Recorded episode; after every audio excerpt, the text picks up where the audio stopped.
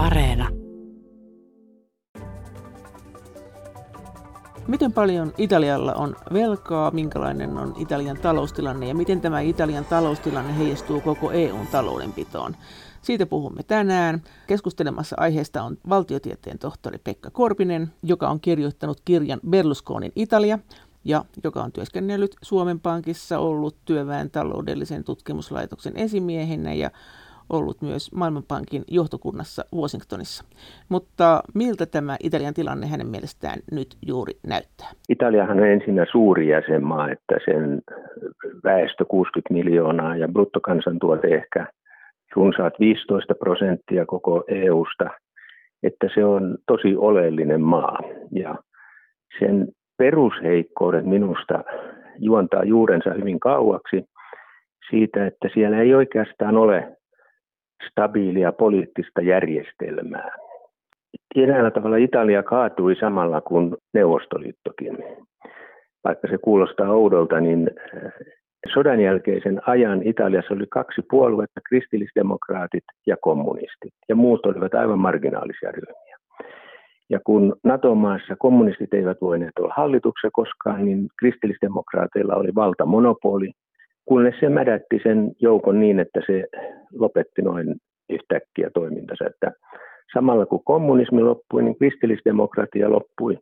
Ja sen jälkeen on syntynyt erilaisia enemmän tai vähemmän populistisia puolueita. Tai sitten kommunistisen puolueen jatko, joka on muuttanut nimeä moneen monituiseen kertaan ja on nykyisin nimeltään demokraattinen puolue. Että sieltä puuttuu sellainen osittain myös kansaa yhdistävä kansallisuusaate, että siellä on hyvin voimakas paikallispolitiikka hallitseva. Että maalla ei ole oikein kunnollisen johdon mahdollisuuksia ja se näkyy kyllä sitten pitkänä rappiona ja heikkona taloudellisena kehityksenä. Näetkö tällä hetkellä siellä tämmöistä ihan klassista oikeisto-vasemmisto-jakoa selkeänä vai miten sä nyt, jaksa sen kansallismielisiin ja ei-kansallismielisiin ennemmin?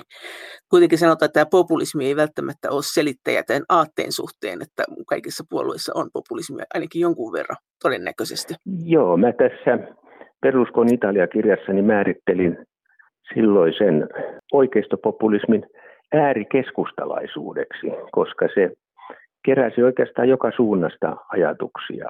Että sillä tavalla poliittinen kenttä on sekaisin ja miten voi olla äärioikeistoa tai äärikeskustaa tai jopa vasemmistolaisia ajatuksia siinä seassa, että kenttä on todella vaikeasti määriteltävä, mutta kyllä siinä populismissa on tiettyjä fasismin kaikuja, joka kai pitää sitten luokitella äärioikeistoksi, koska myös suhde väkivaltaan on muuttunut ja sitä suositaan enemmän kuin ennen politiikassa.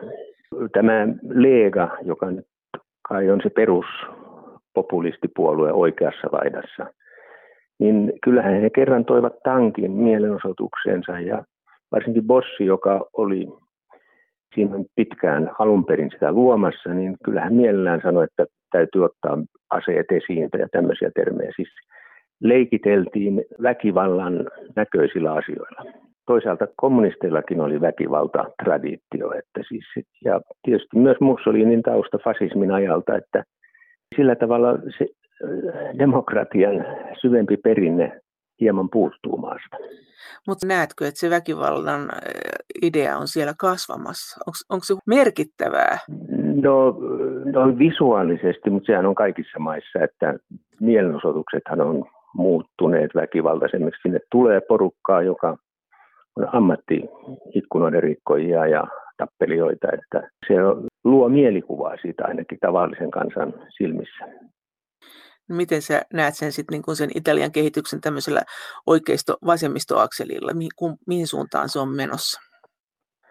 No nyt tuoreimman Gallupin mukaan niin hallitus, joka on siis keskusta vasemmistolaiseksi tulkittava, vaikka tämä viiden tähden liike nyt on vähän epämääräinen, mutta itse sanoisin näin, niin sen kannatus viime kallupissa on 42,4 prosenttia ja oppositio, joka on määriteltävä lähinnä oikeistoksi, niin on 47,9, että se on niin kuin kallellaan oikealle. Toisaalta se kovimman linjan oikeistolainen Leeva on koko ajan tullut vähän alaspäin, että se on enää 24 prosenttia. Sehän oli huomattavasti muita suurempi aikaisemmin.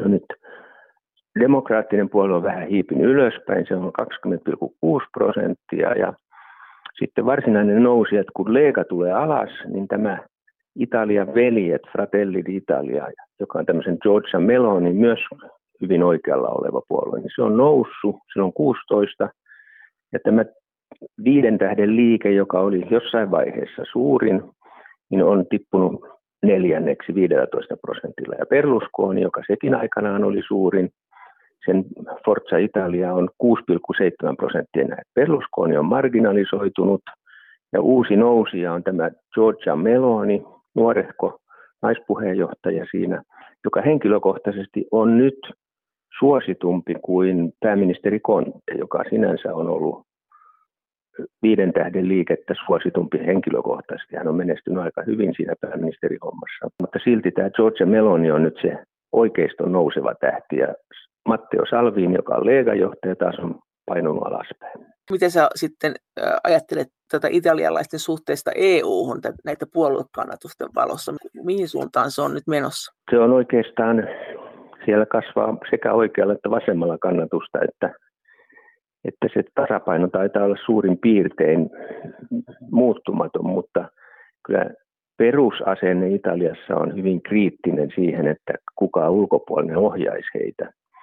Ja tämä liittyy esimerkiksi tämän Euroopan vakausmekanismin pandemiarahojenkin vastaanottamiseen, jota viisi tähteä vastustaa sen takia, että se pelkää, että joku ulkopuolinen rupesi kertomaan Italialle, miten sen asioita pitäisi hoitaa. Kyllä he on hyvin arkoja, arkoja siitä, että EU puuttuisi mihinkään Italian asioihin, mutta etuja tietysti kyllä halutaan kovasti. Mutta minkä takia Italiassa sitten ei ole haluttu rahoja tästä Euroopan vakausmekanismista? joka on tätä nykyistä koronaelvytyspakettia paljon pienempi paketti. Valtiotieteen tohtori Pekka Korpinen. Tämä Euroopan vakausmekanismi, joka on luottoihin perustuva järjestelmä. Se on 36 miljardia, mikä olisi Italialle tulossa sieltä. Ja siihen ei ole ehtoja sidottu, mutta he epäilevät kuitenkin, että siinä on kuitenkin pohjimmiltaan tulee ohjausta mukaan, niin sen takia toistaiseksi ainakin viisi tähteä on kieltäytynyt ottamasta ja sen hallitus, päähallituspuolue tällä hetkellä niitä rahoja vastaan, mutta siitä on riita, että demokraatit hallituksessa taas haluaisivat ottaa näitä rahoja, että se on, se on vielä käsittelyn alla, kuinka siinä käy.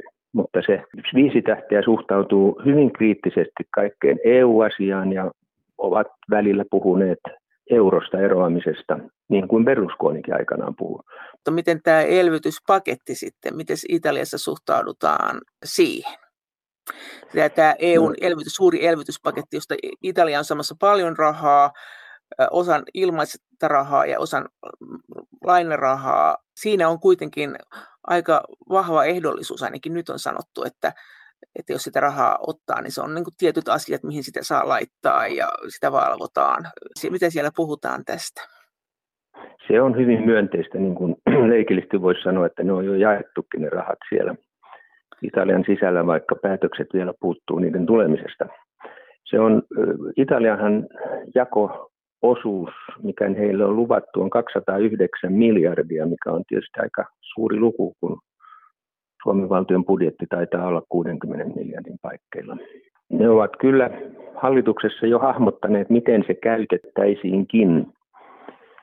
Ja mä oon tähän koonnut listaa, minkälaisia otsikoita heillä on sen käytölle.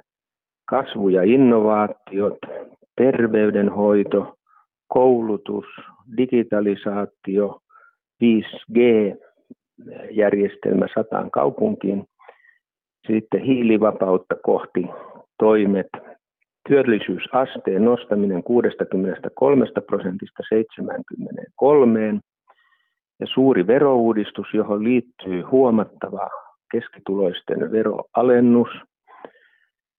Ja tässä noin voisi sanoa leikillisesti, että koko yhteiskunta onkin tuota katsottava, mikä siitä puuttuu. Ja minun silmääni siitä puuttuu Italian talouden suurin ongelma, eli oikeuslaitoksen uudistaminen, niin kun sopimuksia ei voi panna täytäntöön, koska oikeuslaitos on tukossa ja toimimaton, niin sen takia bisneksen tekeminen Italiassa on kyllä todella vaikeata ja siihen minä ensimmäisenä henkilökohtaisesti puuttuisin, jos olisi valtaa.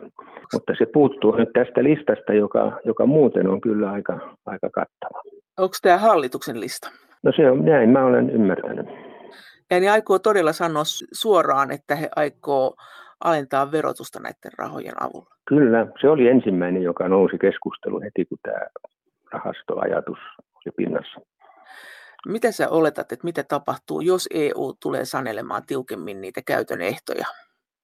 Kauhea meteli Italiassa, se on, se on aivan mahdoton ajatus, että se, he ovat nyt jo juntaneet tämän kyllä aika pitkälle, tämän oman ohjelmansa.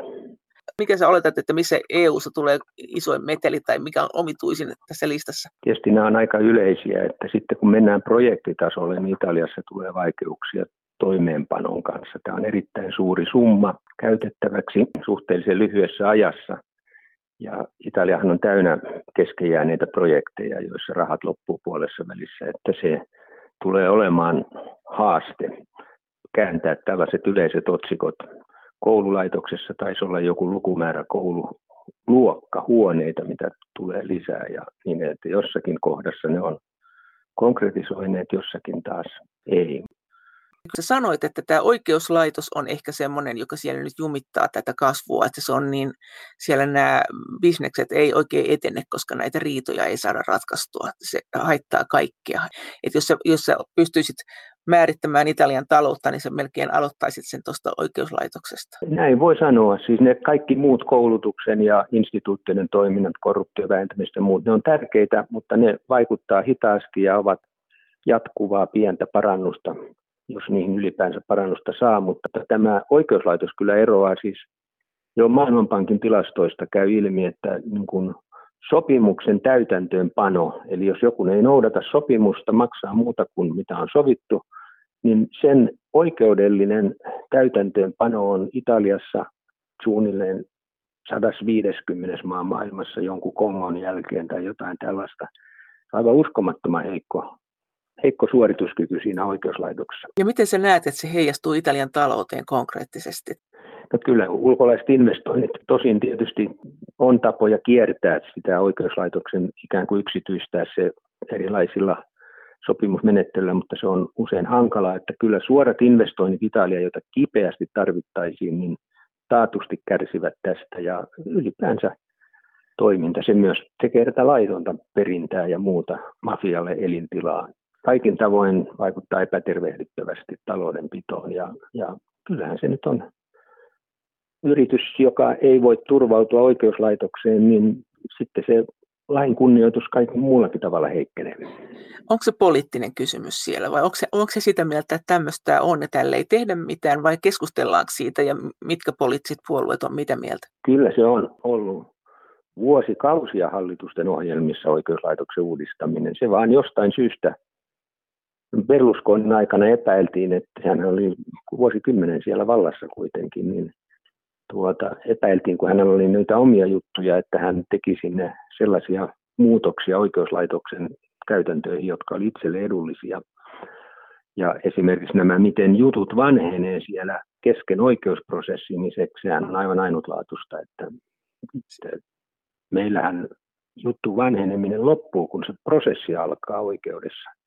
Mutta Italiassa se itse prosessi, jos sen onnistuu viivästyttämään, mikä ei ole kauhean vaikeaa siinä maassa, niin se juttu raukeaa vanhenemiseen jo, mikä tapahtui Berlusconin jutuissa, omissa jutuissa hyvin yleisesti. Mutta entä Italian velat? Kuinka isoja ne ovat ja kuinka isoiksi ne mahdollisesti lähiaikoina kasvavat? Valtiotieteen tohtori Pekka Korpinen. Jotta tämän koko apupaketin voisi ymmärtää, niin pitää pikkasen myös puhua siitä velkataustasta, jolla koronaan lähdettiin Italiassa. Ja se Italian valtion velka suhteessa bruttokansantuotteeseen oli noin 130 prosenttia koronan alkaessa. Nyt viimeinen luku, jonka on nähnyt, on noin 150 ja hallituksen oma arvio vuoden lopun tilanteesta on 160 prosenttia bruttokansantuotteesta. Eli liikutaan jo hyvin niin kuin Kreikan tyyppisissä luvuissa ja kriisirajoilla. Mutta sitten miksei tämmöinen näkymä ole vielä näkynyt Italian koroissa, kun Italian hallitus joutuu koko ajan lainaamaan maksaakseen vanhoja velkoja ja ottaakseen uutta. Mutta korot ovat suhteellisen matalat, erittäinkin matalat maan tilanteeseen nähden. Ja silloin pitää katsoa, että miten EU ja eurojärjestelmä muutoin tukee. Mä laskin tässä yhteen nämä Italialle tueksi koettavat summat. Nämä on omenia ja banaaneita lasketaan yhteen, että tämä on tällainen mielikuvaa luova vaan, että nämä summat, mistä niin on kysymys, niin tämä elvytysrahastostahan Italialle on luvattu 209 miljardia euroa. Ja sitten tämä vaihtotaseen automaattinen rahoitusmekanismi, Target 2, joka on eräänlainen elektroninen rahapaja jokaisen jäsenmaan käytössä, niin siinä Italian saldo on negatiivinen 500 miljardia euroa, eli niiden ulkomaan kauppa on kroonisesti alijäämäistä ja sen rahoitukseen on kumuloitunut tuollainen luotto. Se on Sitten, EKPlle se, mutta katsotaan se Target 2 siis, kohta myöhemmin joo, läpi. Vedetään tämä Target 2 on Euroopan keskuspankin järjestelmä. Sitten viime vuodet, noin siis vuodesta 2015 lähtien on Euroopan keskuspankilla ollut poikkeuksellinen erityinen rahaelvytysohjelma, jota englanniksi kutsutaan quantitative easing, niin joka kokonaisuudessaan on ollut semmoista 2300 miljardia, niin siitä noin 400-450 miljardia on käytetty Italian valtion obligaatioiden ostamiseen markkinoilta. Näitä ei julkaista tietoja maakohtaisista hankinnoista, että nämä on epäsuoria arvioita eri tahojen tekemiä. Ja valtion obligaatiot on näitä valtion velkakirjoja. Valtio myy velkakirjoja saadakseen rahaa ja EKP on no. ostanut näiltä ostajilta nämä 400 miljardilla. EKP joku ostaa mielestäni... ensin valtiolta ja sitten Joo. myy EKPlle ja Joo. todennäköisesti saa siitä välistä jotakin. Sitten kesäkuussa laajennettiin tätä pandemian erityiselvytysrahoitusta Euroopan keskuspankissa, joka on 1350 miljardin lisäys tähän quantitative easing-ohjelmaan. Ja siitä tässä on mun ihan oma arvio, että 20 prosenttia olisi Italian osuus siitä, niin se olisi silloin 270 miljardia. Ja kun vielä lisätään tuo Italialle luvattu tuolta Euroopan vakausmekanismista 36 miljardia, joka käyttöönotto on vielä kysymysmerkki siis, niin päädytään noin 1400 miljardiin euroon, minkä kaikkia voi pitää niin kuin poikkeuksellisena tai epätavallisena Italian tukena EU-sta tai eurojärjestelmästä. Ja tämä Target 2, mistä sä puhuit, mikä on tämmöinen iso summa, se on se 500 mm. miljardia, niin se, sen Italian tavallaan velkaa EKPlle. Se on tämmöisiä valuuttajärjestelyitä, eikö niin? Voiko näin sanoa? Että se on niin, maan sisäiset pankit nollautuu siinä keskinäisessä kliirauksessa ja se on maan ulkopuolisiin nähden syntyvä. Siellä on Saksa lähinnä se, jolla on tuhannen miljardin ylijäämä saatava siinä järjestelmässä ja tuota Italia ja Espanja sitten käyttävät suurin piirtein sen tämmöinen suhde asioilla siellä. Eli nämä on tavallaan niin kuin EUn sisäisten pankkien tämmöisiä keskinäisiä velkasuhteita, jotka menee EKPn kautta. Voiko näin sen sanoa, sen ilmasta sen asian? Ja kyllä, suurin piirtein joo. Ja Italia on siitä kyllä 500 voin. miljardia velassa, eli näin iso Joo. velka. Ja nyt, nyt voisit varmaan vielä sanoa, että mitä tämä sinusta tarkoittaa, kuinka historiallista tämä on tai mihin tämä kannattaa suhteuttaa tämä määrä sehän ei kaikki ole tuosta 209 miljardin elvytysrahasta on lahjorahaa joku osa. Vähän yli se, puolet. niin, että Joo. se tota, miinustetaan, että näitä, nämä on vähän bananeja ja appelsiinia lasketaan tässä yhteen, että, mutta suoraan mielikuva asioista. 1400 miljardia on lähellä Italian bruttokansantuotteen kokoa.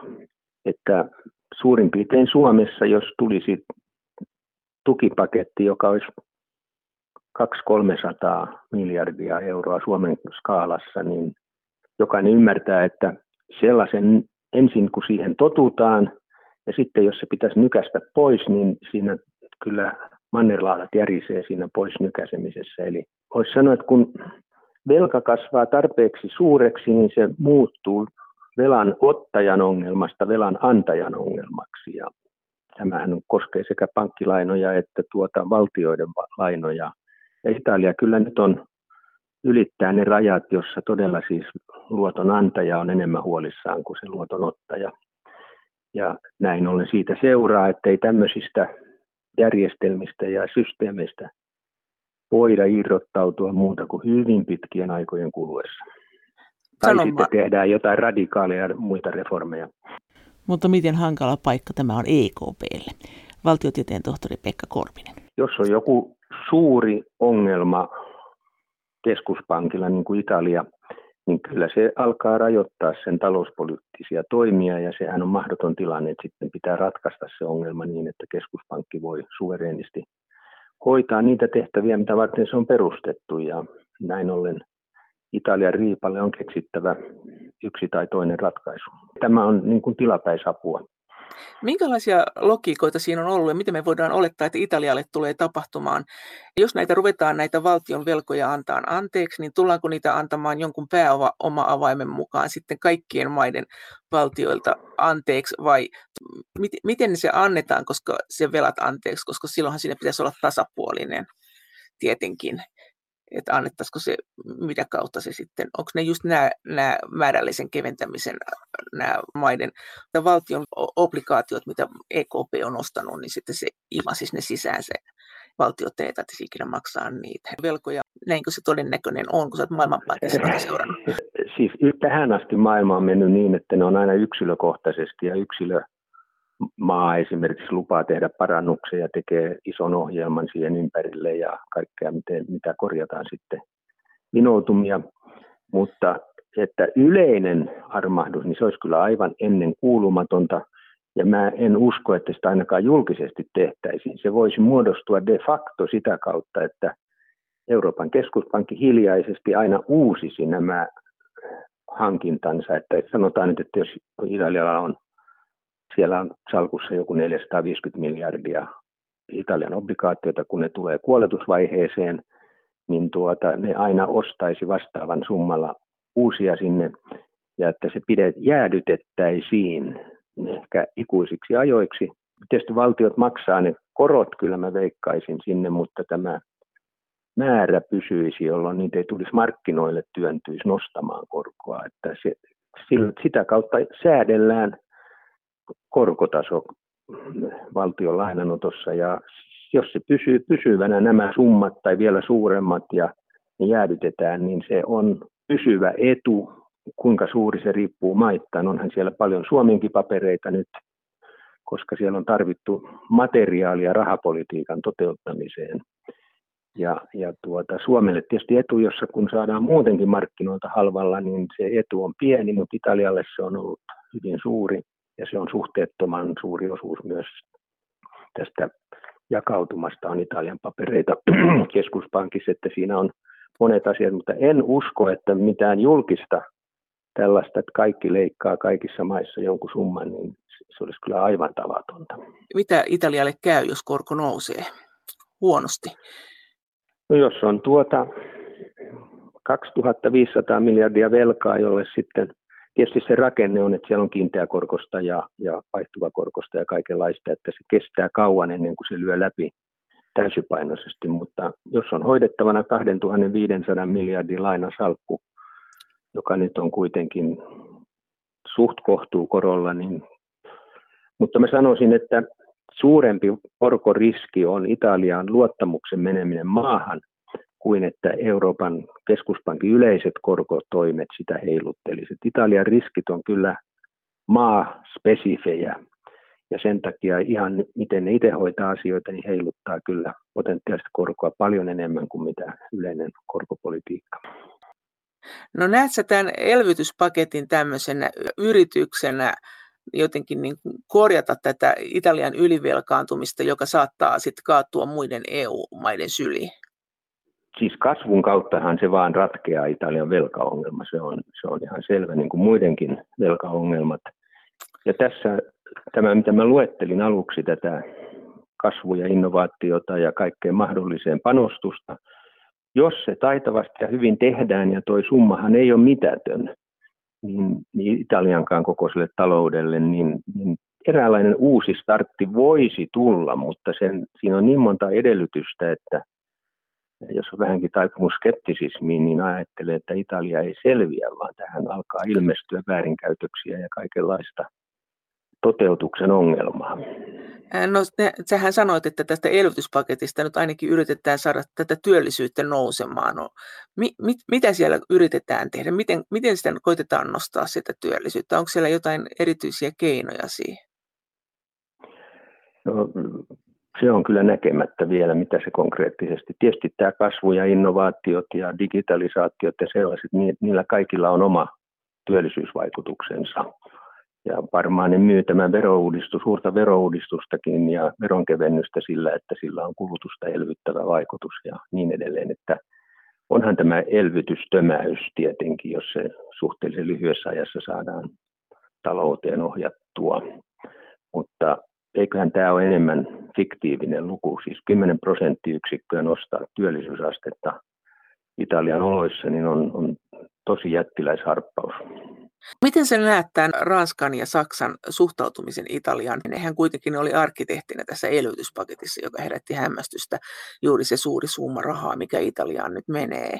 Sitähän puhuttiin yhdessä vaiheessa, että jo Saksa haluaa turvata Italian markkinansa, Ranska haluaa suojella pankkejansa, joilla on, jotka on lainottanut Italiaa.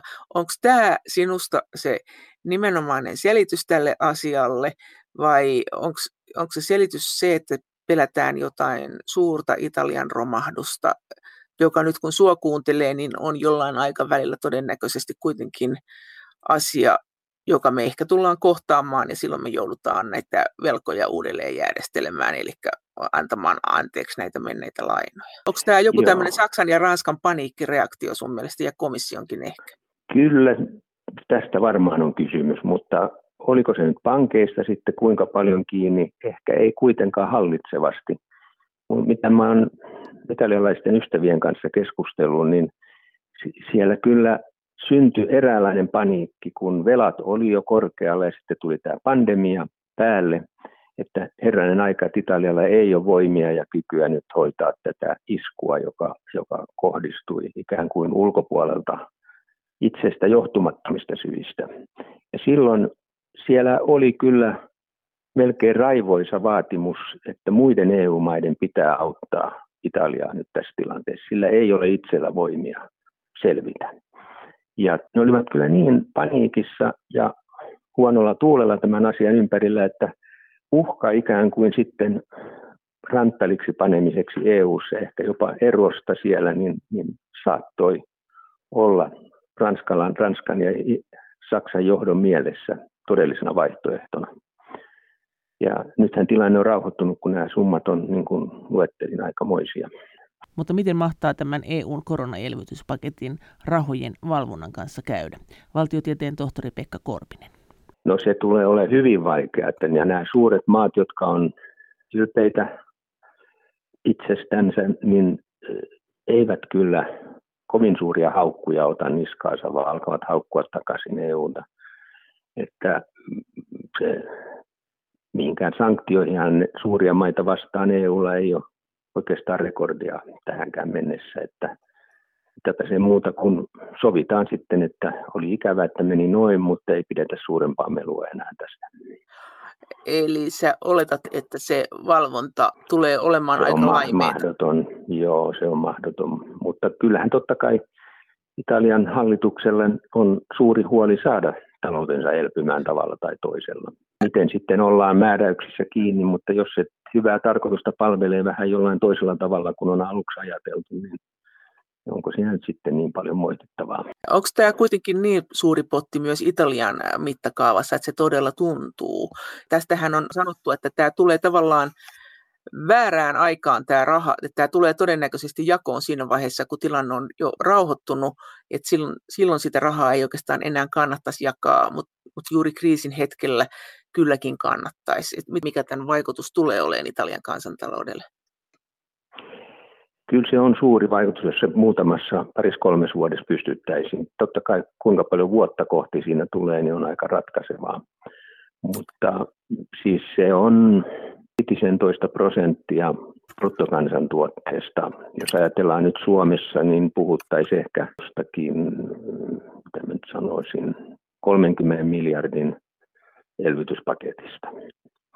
Niin jos se on käytetty menojen lisäykseen, niin kuin kai on tarkoitus, se veroalennus ehkä on kuitenkin pienempi osuus siinä, niin kyllä sellaisella on pakko olla aikamoinen vaikutus.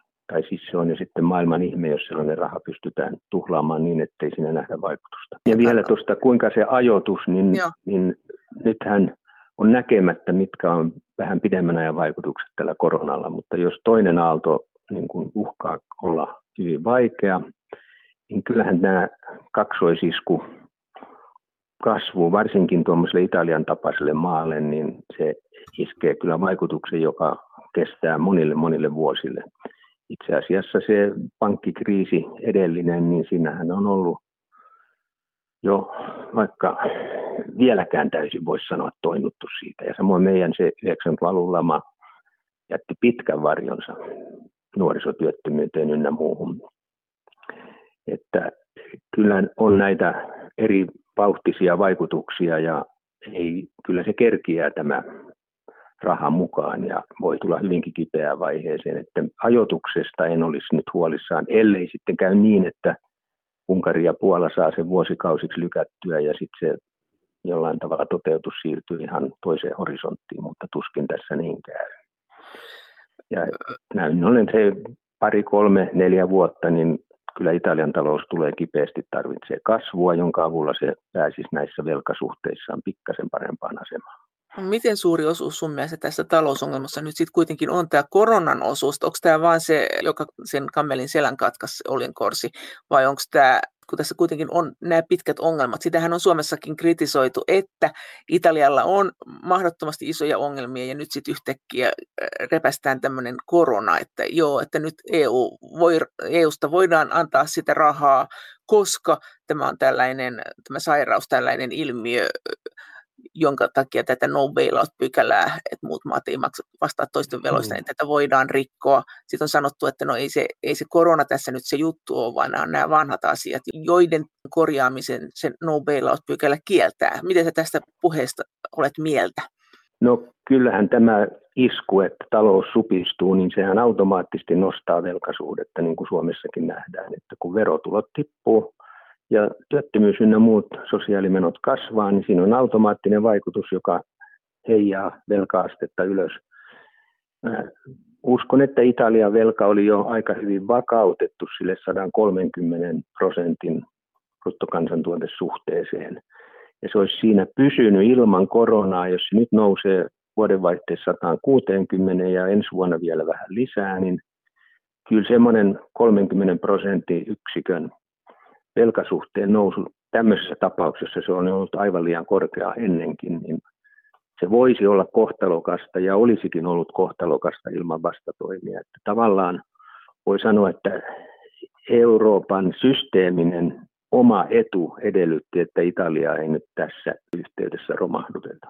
Mutta jos Italian velka on jo nyt 130 prosenttia bruttokansantuotteesta ja se mahdollisesti voisi nousta siihen 160 prosenttiin vuoden loppuun mennessä, niin kuinka suuri se velka euroina olisi ja miten iso summa tämä reilun 200 miljardin koronaelvytyspaketti tähän velkasummaan suhteutettuna olisi? Valtiotieteen tohtori Pekka Korpinen. Se on 2500 miljardia vuoden vaihteeseen ja paljon se nousu on silloin ollut miljardeissa No, tämä on nyt kaikki, Joo. että se on ollut semmoinen, kun mennään suuriin lukuihin. Muuten joku oli piruuttaan sanonut, että Italian velka, jos se maantais dollarin seteleinä, jotka kiertää maapalloa, niin se menisi 11 000 kertaa tuota maapallon ympäri. Nämä on suuruusluokassa semmoisia epätavallisia lukuja, noin mitä mä sanoisin, 30 prosenttiyksikköä tuosta noin 2300 tasosta, niin tota, se on yksi kolmasosa siitä kasvusta, tämä 200 suunnilleen. Kolmasosa siitä velan kasvusta. Niin, että kaksi kolmasosaa jäisi kattamatta tällä paketilla. Niin, niin ettei se kyllä sitä asiaa millään lailla ratkaisi. Tämä, tämäkään tämä 200 Ei mikään lop, niin sanottu lopullinen ratkaisuhan se ei ole, mutta mä sanoinkin, että 1400 miljardia on se kaikki hanat yhteen laskien, mikä pitää Italian taloutta pystyssä. No kun sä sanoit tuossa, että esimerkiksi tämä EVM-rahasto, joka oli tämä Kreikan mm. rahasto, muinainen, josta tehtiin mm. tämmöinen maiden välinen rahasto, niin ja Italia ei suostu ottaa sitä vastaan, koska se on hyvin ehdollista. Niin ehkä se on auki, se on siis tota, viis, viiden tähden liike on vastustanut, mutta demokraatit, jotka on myös hallituksessa, kannattaa sitä, että se on auki oleva asia. Mutta se on vain 36 miljardia verrattuna näihin muihin lukuihin, niin se on oikeastaan aika pieni. Mutta mikä se on se asia, mitä he ei halua, että mihin puututaan? Että tämä sama, sama tilannehan on heillä todennäköisesti edessä tämän elvytysrahaston kanssa. Se sanoi, että viiden tähden liike ei halua ottaa ehdollista rahaa. Niin Äh, tässä kuitenkin elvytysrahastonkin suhteen sanotaan, että me valvotaan käyttöä ja pitää olla digitalisaatiota ja pitää olla äh, vihreyttämistä, mutta mikä se on se kipupiste, että mihin he ei halua, että EU tulee mukaan määrittämään, kieltämään veronalennuksia vai vaatimaan jotain harmaa talousasioita vai puuttumaan tosiaan tähän oikeuslaitokseen, mikä tietysti nyt olisi aika loogista, jos kerran tätä suurta kiistaa käydään mm. myös jo Unkarin ja Puolan kanssa. Joo, mä luulen, että Kreikan joutuminen tämän Troikan, jossa oli siis kansainvälinen valuuttarahasto ja Euroopan keskuspankki ja EU-komissio, niin sen holhoukseen, niin se on se kauhukuva, mitä, mitä italialaiset pelkää. Mutta tässä vaikeuttaa tätä vakausrahaston keskustelua se, että sinne on sotkettu nyt sen vakausrahaston reformointi ja juuri tämä julkisen velan restrukturointi, eli armahtaminen ja uudelleenjärjestely. Ja viisi tähteä pelkää, että jos tätä vähänkin keskustellaan Italian osalta, niin tulee vähintään tilapäinen kaos ja hämminkin markkinoilla, joka voi olla hyvinkin hankala. Että siinä niin kuin sanotaan, hiukan on perääkin siinä huolessa, että nämä aihepiirit, mitä siinä vakausmekanismin, sehän lainanannon ehtona on perinteellisesti ollut, nyt tämä on poikkeus tämä pandemiarahasto, mutta tota, on ollut ajatus, että pitäisi molemminpuolisesti hyväksyä aika tiukka talouskuuri ennen kuin tästä luukusta. Siis se on samantapaista kuin kansainvälisen valuuttarahasto, joka sekin on monet poliittiset ryhmät maailmalla on aika moista meteliä pitänyt sitä vastaan. Ja Suomikin viimeksi, kun 1970-luvun puolessa välissä turvautui kansainvälisen valuuttarahaston valmiusluottoon, niin aika huuto sitä Suomessakin syntyi. Että nämä on arkoja asioita. Mutta onko se minkälainen poliittisesti se, mitä ne haluaa? Että, eikö se ole kuitenkin nyt tämmöinen politiikka sen suhteen, miten ma- maailmassa niin kun talouksia pannaan kuntoon, niin sehän on muuttunut hirveästi siitä Kreikan ajasta. Että voisi kuvitella, että se ei ole enää niin nöyryyttävää. Että nythän kuitenkin kannatetaan tämmöistä elvytystä ja osin velkaantumistakin. Kyllä siis tämä talousparadigma on muuttunut aivan ehdottomasti keinsiläiseen suuntaan, että – Ensinnäkin keskuspankit jo yleisesti puhuu, että pelkkä rahaelvytys ei riitä, vaan finanssipolitiikan eli budjettiasiat ja valtion reaalimenot pitää saada elvytysrintamaan mukaan. Välillähän se oli täysin poissa muodista ja nyt se aika tavalla nostaa päätänsä. Ja, ja velkaan suhtautuminen ylipäänsä on niin kuin tullut lievemmäksi, että Kreikka oli vielä, niin kuin sanottiin, vanha testamentallisin kurituksen piirissä, mutta nythän tämä on aika pehmo juttua.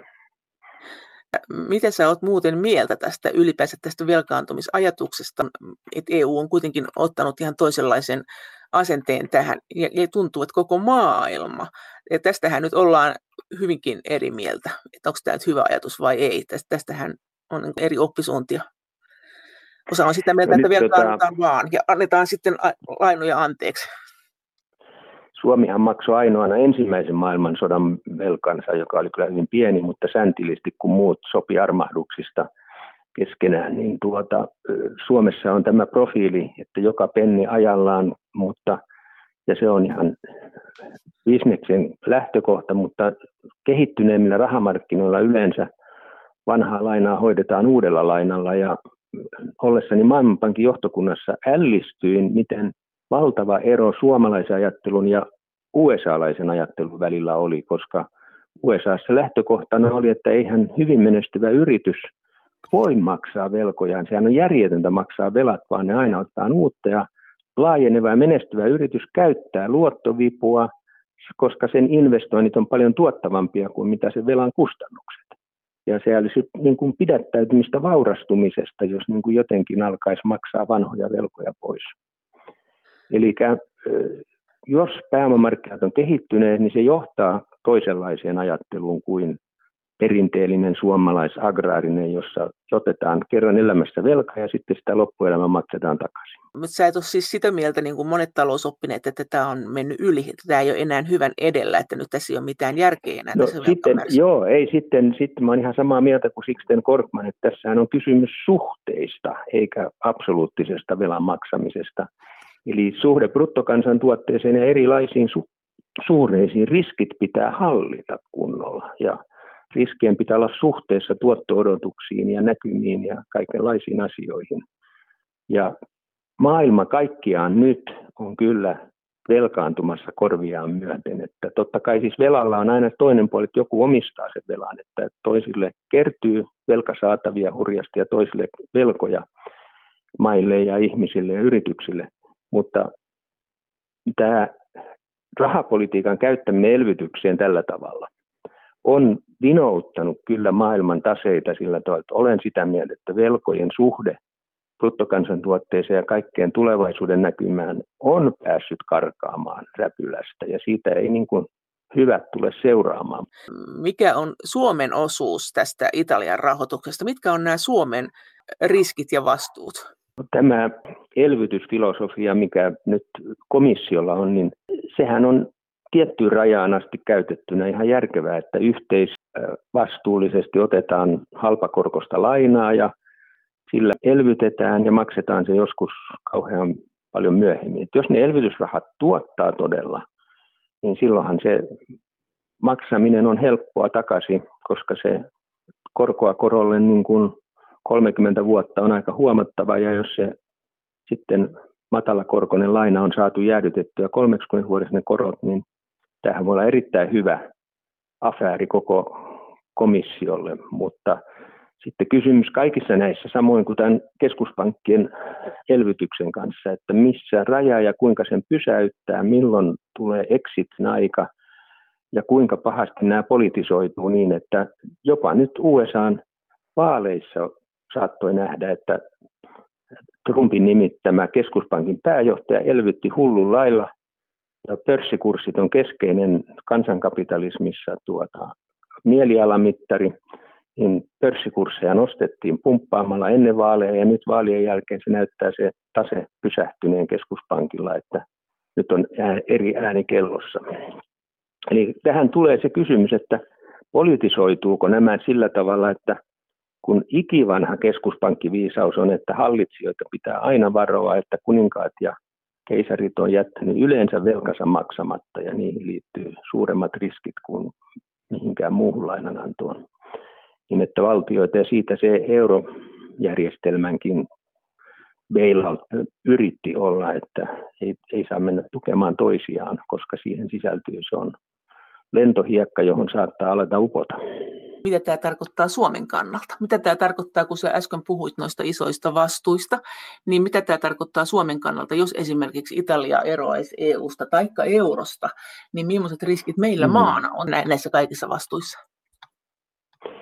Kyllä mä laskisin sen, että mitä me vuosien varrella menetetään sen keskuspankin tuottoosuudesta. Ja, ja se on laskettavissa oleva seikka, mutta hiukan työläs. Että ei mitään lukua osaa sanoa, mutta ei sellaista välitöntä laskua tule mistään näistä, että, että maksaapas tämä nyt, kun näin tässä kävi. Se on epäsuoria ne vaikutukset. Valtiotieteen tohtori Pekka Korpinen, kuinka todennäköisenä sä pidät sitä, että Italia saattaisi erota EU-sta tai eurosta? Nythän se on varmasti tosi tyytyväinen, kun se sai nämä rahat, mutta niin kuin sanoit, että se on tyytyväinen, mutta entäs sitten jatkossa, kun nämä, nämä rahat loppuu? Syö sitten, kun on syö Niin. Eikö se, niin kuin mä sanoin, irrottautuminen tämmöisistä rahoitusjärjestelyistä, joilla Italian valtionlainat pidetään matalakorkoisina, vaikka tämä velka on hurja, niin siitä irrottautuminen on äärimmäisen vaikeaa. Ja ehkä nämä velkainstrumenttien kehittely, että Italian valtion papereita voidaan vaihtaa sitten tämmöistä riskiä eri tavalla kantaviksi, vähän niin kuin osake, osakkeen tapaisiksi, niin joku tämmöinen innovaatio tässä tulee väliin sitten, joka on se niin sanottu iso rysäys, josta lähtee uusi elämä. Tästä saadaan toivottavasti nyt puhtia kasvuun Italiassa ja niin, että ei ainakaan korona nyt tainnuta sitä kanveesiin entistä pahemmin. Mitä sä tarkoitat sillä, että mitä niille Italian valtionpapereille siis tehtäisiin? Tarkoitatko että ne annettaisiin no, anteeksi?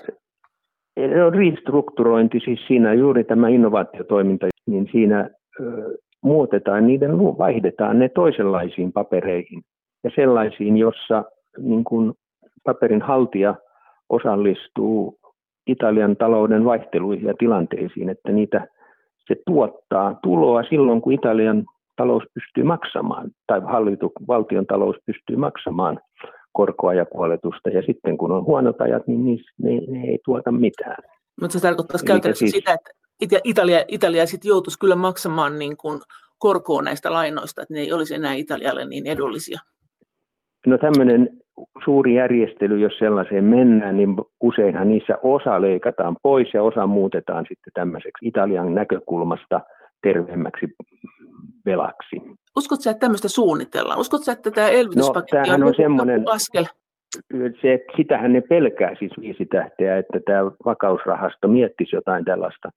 Mutta en usko, että tässä tilanteessa, jossa pandemia riehuu ja asiat on näin, että, kukaan uskaltaa ainakaan julkisuudessa puhua, eikä se lähivuosina sovi tähän asetelmaan ollenkaan. Että, että kansainvälinen valuuttarahasto näitä tekee tutkimustyötä ja, ja milloin olisi sellainen ajankohta, jossa sitten tämmöisiä ruvettaisiin vakavasti puhumaan, niin, niin se on varmaan monen vuoden päässä mutta onko se sitten se hetki, kun näitä korkoja nostetaan? Eikö, eikö sitäkin ole sanottu? No, se on nä- se hetki, kun tämä quantitative easing ja, ja, ja tämä pandemanin, pandemia erikoisrahoitus, niin niillähän on määrä aika, että keskuspankin on tarkoitus ostaa johonkin aikaan asti näitä papereita, sitten se lopettaa niiden oston, ja sitten tulee kysymys, että miten sen jälkeen niille papereille käy, joita siellä sen salkussa on, että joutuuko nämä valtiot maksamaan ne paperit, niin kuin lunastamaan niiden kuoletukset ja silloin kun se aika niissä papereissa juoksee loppuun, vai neuvotellaanko jotain uudelleen rahoitusta. Ja siinä, siinä vaiheessa tulee tämä kysymykseen ja si, siihen on nyt joku vuosi matkaa.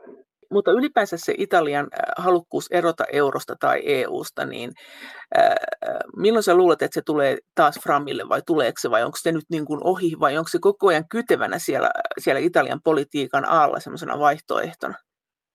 No ainakin retoriikassa, painostuksessa se on varmaan toistuva teema, mutta ellei mitään akuuttia kriisiä ole päällä, niin tuskinpa sitä nyt sen kummemmin. Mutta tässähän on aineksia vaikka minkälaiseen sekasortoon niin kuin seuraavan kymmenen vuoden kuluessa, että ei sitä oikeastaan kannata ennustella, mihin Italian kansan mieliala suuntautuu. Oletat näin, että joku iso sekasorto saattaa tulla sieltä, ja johtuen mistä? Johtuen näistä tota, laina- ja muista järjestelyistä keskuspankin valtavasta roolista, ja jos sitä vähänkin joku yrittää muuttaa, niin sitten kyllä hämminkiä syntyy. Tarkoitatko siis sitä, että jos keskuspankki nostaa korkoja, niin sillä voi olla se seuraus, että Italia lähtee, jolla voi olla se seuraus, että se tulee olemaan iso ongelma keskuspankille? Joo, kor- näähän nyt kaikki nämä, mitä tässä on tapahtunut, niin on aina siirtänyt horisonttiin sitä aktiivisempaa korkopolitiikkaa, että velkojen ollessa näin suuria ja ongelmallisia, niin mahdollisuudet koron aktiiviseen käyttöön pienenee ja pienenee. Se on poliittisesti vaikeampaa.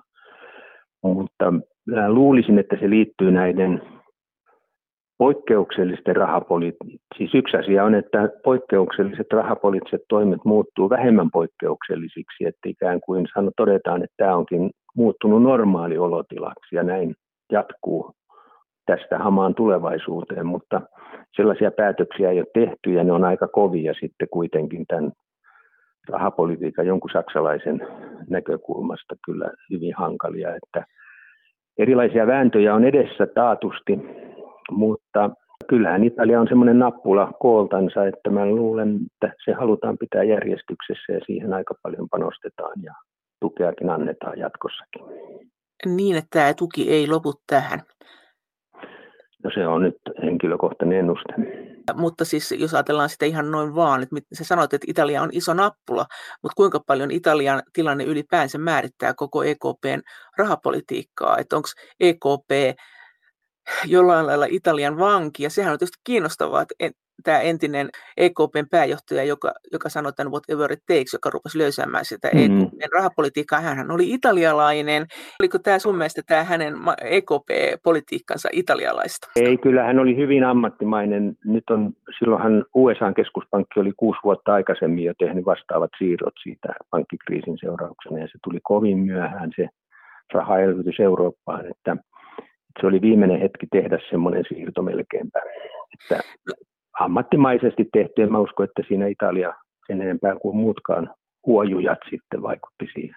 No kun sä nyt sanot näin, että ollaan muutettu politiikkaa tästä Kreikan ajoista, joka oli ehkä tämmöistä, niin kuin sä sanoit, mm-hmm. agraaripolitiikkaa. Niin... Vanha testamentillinen rangaistustoimi, sillä lailla sitä käytti tämä Tim Geithner, joka oli USA-valtiovarainministeri, niin hän luonnehti eurooppalaisten suhtautumista Kreikkaan tällä tavalla. En mulla on nyt tällä uusi testamenttiosiolla enemmän tämmöinen armahtavainen vai? Mikä tähän jälkeen seuraa harmakirjon vai? Kun sä sanot näin, että me ollaan täällä vähän jäljessä näitä, on kuitenkin oltu näitä suuria valtavirtoja, että me ollaan oltu jähmeempiä, niin mm. tota, miten sä nyt näet, mitkä on ne tulevat uudet aatteet, jos me ollaan nyt, kauhean, jos me ollaan nyt erittäin keynesläisiä tai uusi keynesläisiä, niin Siis se keynesiläisyyteen liittyy se finanssipolitiikan eli valtion tähän aktivointi talouspolitiikassa. Siis sehän oli lukittu näillä kasvu- ja vakaussopimuksilla ihan jäihin, ja siitä on tilapäisesti erkaannuttu, niin se tulee olemaan kyllä pysyvää se erkaantuminen siitä. Ja että tavallaan niin kuin budjettialijäämät tulee liikkuvammiksi kuin mistä, missä tässä kasvu- ja vakaussopimuksessa tehtiin. Että finanssipolitiikan aktivoituminen on se keinsiläinen efekti tässä.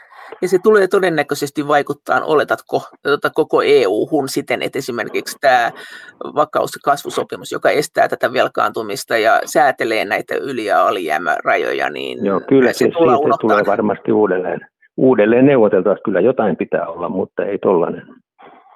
Tämä on myös, jos niin kuin ajatellaan paradigman muutosta, niin jos tämä valtion velka alkaa muuttua niin kuin riski luonteeltaan toisenlaiseksi, niin se on erittäin suuri järjestelmämuutos.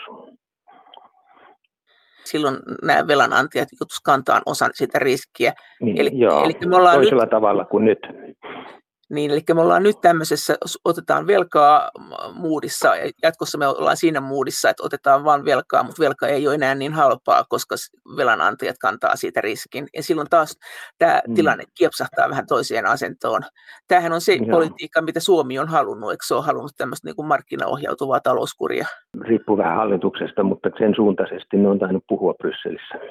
Mutta jos palataan siihen Italiaan vielä, sä et, sä et vastaa tuohon, kun mä kysyn, että miten tämä eurosta ero ja EUsta ero. Sä vaan sanot, että no ei sitä nyt tiedä, mutta hulinoita saattaa tulla ja tuskinpa vaan. Sulla, tai miten sä oikeasti ajattelet siitä, vai ajattelet, että sitä ei voi vaan tietää? Sitten, joo, ei voi tietää ja sitten tota, kyllä mä uskon, että semmoinen jatkuvuudellakin kuitenkin, että kitka erota tuommoista järjestelmistä on niin suuri ja vaikea erota, että kyllä ne vaan jatkaa elämäänsä, vaikka siellä olisi välillä huutoakin oikein kovasti. Näin sanoi valtiotieteen tohtori Pekka Korpinen. Kiitos teille kaikista viesteistä ja kommenteista. Kaikki viestit ovat aina erittäin tervetulleita ja niitä voi lähettää sähköpostitse osoitteeseen maija.elonheimo.yle.fi ja sen lisäksi me voimme keskustella näistä asioista yhdessä Twitterissä aihetunnisteella Brysselin kone.